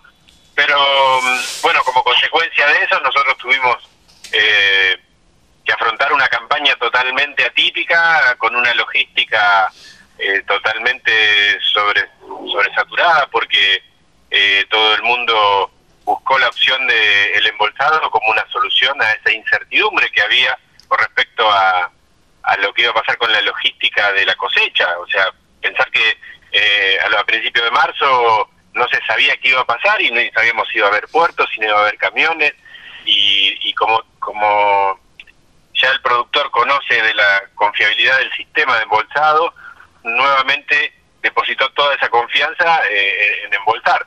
Obviamente generó una, una demanda extraordinaria y afortunadamente estábamos preparados para, para enfrentar semejante demanda que no estaba calculada por nadie y, y- y en ningún ni el mejor eh, pronosticador podía haber pensado que, que iba a ser de nuevo la bolsa la solución al problema de la cosecha argentina. Eh, la, verdad, Eh, la verdad, Pablo, que, eh, a ver, primero, yo siempre digo que eh, el sector agropecuario tuvo la, la suerte de no parar, digamos, más allá de, de que se trabajó con todos los cuidados, con todos los protocolos y, y demás, el sector agropecuario eh, no paró, pero no paró porque además el sector agropecuario eh, no puede parar. Digo, cuando hay que sembrar, se- hay que sembrar, cuando hay que cosechar, se cosecha, cuando hay que pulverizar, se pulveriza, y cuando hay que ordeñar una vaca, se ordeña, y la vaca se ordeña todos los días, ¿viste? Entonces, eh, digo, eh, el campo funciona de esa manera. Eh, lamentablemente hay quienes no lo entienden, pero por lo que vos decías, quiero que recalques esto. Claro. eh, el, el- el productor agropecuario ante la incertidumbre, la opción que tomó y la mejor opción que pudo este, y que tenía más a mano era el embolsado. Y, y según tengo entendido, las compañías, ustedes, la competencia y demás, eh, se vieron por momentos medio sobrepasados, pudieron dar abasto, pero hasta ahí. Sí, pero de nuevo, porque es interesante remarcar esto que, que- que estamos hablando, porque Argentina es el que desarrolla el embolsado eh, de granos a nivel mundial, somos pioneros, somos los que generamos este nuevo o nuevo invento, otro invento más argentino. Sí, sí. Y verdaderamente si no hubiera sido por la bolsa, eh, que en principio cuando se origina este sistema, lo que permitió fue ampliar, ampliar las fronteras agrícolas porque mm, cuando no había infraestructura para almacenar y no había logística para trasladar a los puertos, las cosechas siendo erráticas, nadie entierra un silo fijo en un lugar donde no sabe si va a tener producción o no. Y la bolsa permitió, a partir de eso, incorporar nuevas tierras y asegurarse que al momento de la cosecha uno puede hacerla, puede hacer esa cosecha en tiempo y forma, minimizando las pérdidas y garantizando que la calidad de lo que uno cosecha se mantiene en el tiempo. Es por eso que por eso que el embolsado creció en Argentina en las proporciones que creció y hoy eh, estamos posicionando el sistema a nivel mundial y estamos presentes en más de 40 países a nivel mundial y en países en donde tienen tecnología, eh, o sea, capacidad de almacenaje fija, pero la bolsa siempre viene a solucionar otras cuestiones que tienen que ver más allá de la capacidad de almacenaje. A ver, Y es por eso contanos. que elegimos Expoagro como un lugar de encuentro porque es, es a partir de Expoagro que se difundió este sistema también y se difundió no solo a nivel local, sino a nivel internacional. Claro, eh, que, que tocaste el tema internacional y creo que eh, la verdad que es bien interesante y quiero que, que le cuentes a la audiencia, que nos cuentes eh, fundamentalmente eh, cómo, cómo es recibido cuando ustedes van al exterior, porque imagino que, que vos eh, serás uno de los encargados también de, de ir y, mostrar el producto y además tenés que ir con los silobolsa, con la, la llenadora, con el extractor, con todo, porque tenés que mostrarle todo al momento de vender, ¿o no? En verdad que nosotros dependemos de un eh, de un parque de maquinaria que nos acompañe y cuando yo hablo del embolsado siempre hablo de un sistema porque hace falta una tolva, hace falta una embolsadora y hace falta una extractora. Claro. Eh, tanto la extractora como la embolsadora requieren de un tractor y la tolva lo mismo. Entonces hace falta un equipo de trabajo que acompaña a la bolsa, que obviamente eh, es todo un desarrollo y hay que llevar a lugares que en principio, como pasó en Argentina, había una cierta desconfianza, porque uno todo el trabajo de un año lo tiene que depositar en una bolsa y, y en principio había un total desconocimiento de cómo iba a reaccionar ese grano embolsado en condiciones totalmente distintas a la de lo, a lo, de lo, a lo que es el, eh, el almacenaje tradicional, porque nos porque siempre yo digo que el embolsado es un complemento de un silo de chapa, no es un reemplazo, nunca eh, nunca se puede pensar en reemplazar un sistema por otro, pero sí que eh, permitió ampliar la capacidad de, de trabajo al momento de cosecha y darle al productor la garantía de poder almacenar. Pero hasta que hasta que se confirmó todo eso, con años de estudio, de trabajo, nosotros trabajamos mucho con el INTA en, en- todo lo que fue el desarrollo del sistema, y hasta que el productor tomó la confianza y tuvo la certeza, fueron años difíciles. Y obviamente cuando uno va a otro país es mucho más difícil hacer entender que en Argentina hoy prácticamente se embolsa la mitad de la cosecha de granos en, en bolsa, ¿no? Claro, sí, sí, sí. ¿Y, ¿Y cómo lo reciben? Digo, a vos te habrá tocado seguramente ir a lugares donde obviamente no existía el, el- este sistema y, y te tocó llegar con, con, con- Contanos una experiencia tuya. Llegaste con todas las No maquinarias. soy yo, no soy yo el, el- el responsable del comercio exterior. Ah, mira. han ido otras personas, eh, me, me tocó lo- lo- el único comercio exterior, fui a Uruguay, pero bueno, en realidad lo- los países limítrofes es como que de alguna manera tienen más acceso a ver el embolsado. Claro, porque Pero- vienen y lo ven. Claro, pero eh, hay desarrollos hechos en Turquía, eh, en países eh, eh, europeos, en, en Rusia, en India, hasta incluso en China. eh, y obviamente es, es un equipo de trabajo porque, tanto como te decía, nosotros como representantes de la bolsa, pero los fabricantes de tolvas, los fabricantes de embolsadoras y los fabricantes de extractoras es, son aquellos que tienen que presentar el trabajo y en algunos casos eh, a partir de algún congreso, incluso congresos que, se, acá se hizo el primer congreso de embolsado en Argentina a nivel mundial y eso posibilitó que mucha gente viniera a conocer la tecnología argentina y después la incorporado. Eh, Eso fue un ejemplo eh, en el caso de Turquía, que ellos conocen la tecnología de embolsado a partir del congreso que se realizó en Argentina y, a- y como consecuencia de eso después incorporan ellos la tecnología de embolsado para Turquía.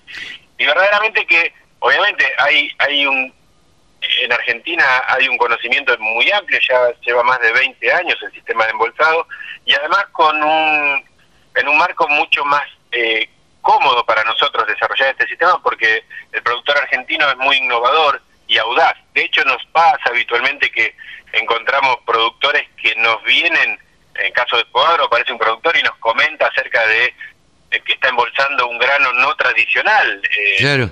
han embolsado arroz, hemos embolsado hasta azúcar, eh, han embolsado colza, eh, maíz pisingallo, eh, poroto, lo cual para nosotros es verdaderamente eh, muy halagador y muy y nos genera un entusiasmo para seguir desarrollando el sistema porque verdaderamente confiamos en lo que hacemos, pero además el productor eh, avanza en la frontera del uso de la bolsa.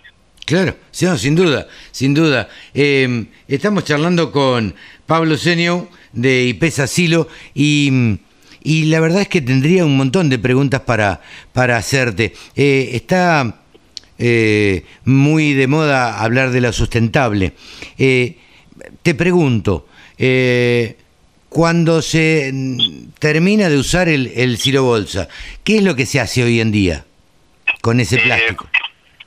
Considerando que el material con que se fabrica la bolsa es un material original, o sea, es, es el primer uso del polietileno, Sí. eh, este material, una vez que la bolsa es utilizada, tiene muy buen valor de mercado y, y se utiliza, eh, se recicla muy fácilmente y es muy eh, buscado por el mercado de, de reciclado porque mejora incluso otros otros materiales que, que ya tienen más de un uso, ¿no? Ajá. Entonces, como y uno puede salir a la ruta y no va a haber una bolsa tirada. Eh, es muy difícil porque tiene muy buen valor de reventa, digamos, y el productor, por supuesto, eh, tiene que cuidar su, su propio campo porque no está haciendo más que contaminar eh, su tierra si no hace el proceso de, reciclado que, que en cada pueblo hay un, un reciclador y, y hay empresas obviamente que, que, que se dedican y muy bien para, para recuperar todo este material y darle un, un, un segundo, tercer uso eh, y verdaderamente no, no es no es eso una limitante para el sistema. Sí, sí, no, no, Eh, no, pero y, y por otro lado, con los beneficios que trae el embolsado, que es minimizar la respiración de los granos, con lo cual eh, estamos eh, haciendo más eficiente no solo el momento de la cosecha, sino la conservación. La- los granos se conservan mucho mejor cuando no respiran, y es ese ambiente hermético Claro. que limita la, la respiración de los granos dentro de la bolsa, lo que hace que durante el tiempo de conservación dentro de la bolsa, los granos se mantengan con mejor calidad, ¿no? seguiría charlando un montón, eh, pero la verdad Lo, es que lo- lo seguiremos en Expoagro en todo lo caso. seguiremos en Expoagro, sí, porque quiero hablar de seguridad, viste que, bueno, se han roto muchos silobolsas, la gente es bastante dañina y demás, y supongo que, que ustedes también estarán detrás de eso, que habrán desarrollado, eh, este, y ya que estamos, contámelo este, lo más brevemente posible.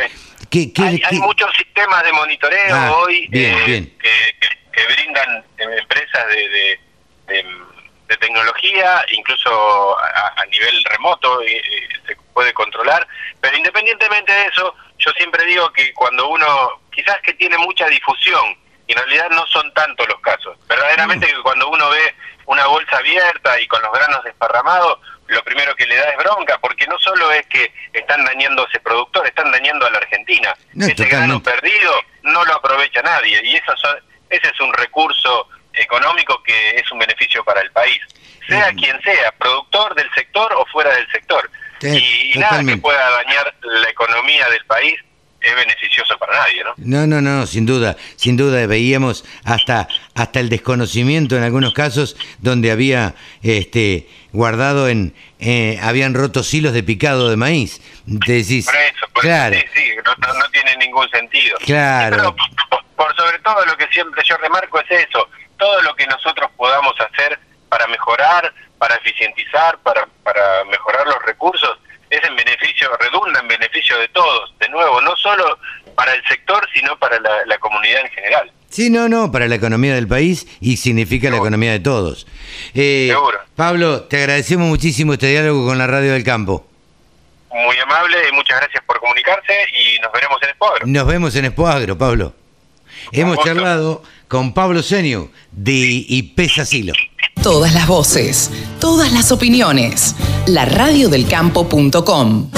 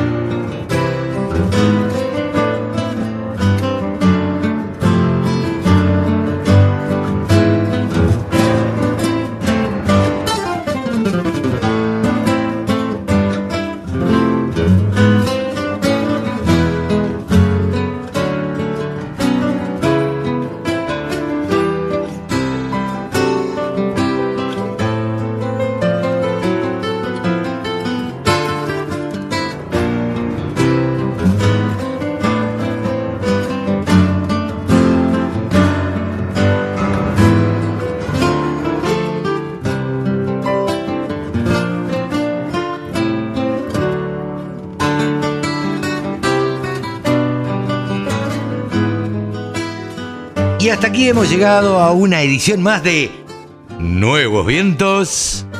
En el campo, Carlitos. Sí, señor. Sí, señor Cevita, nos despedimos hasta la semana que viene. ¿Te parece?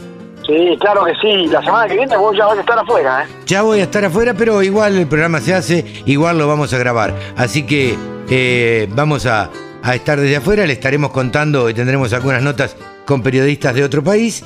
Y, y bueno, y prepárense porque se vienen varias novedades para el año 2022 en la Radio del Campo. Qué bueno, qué bueno.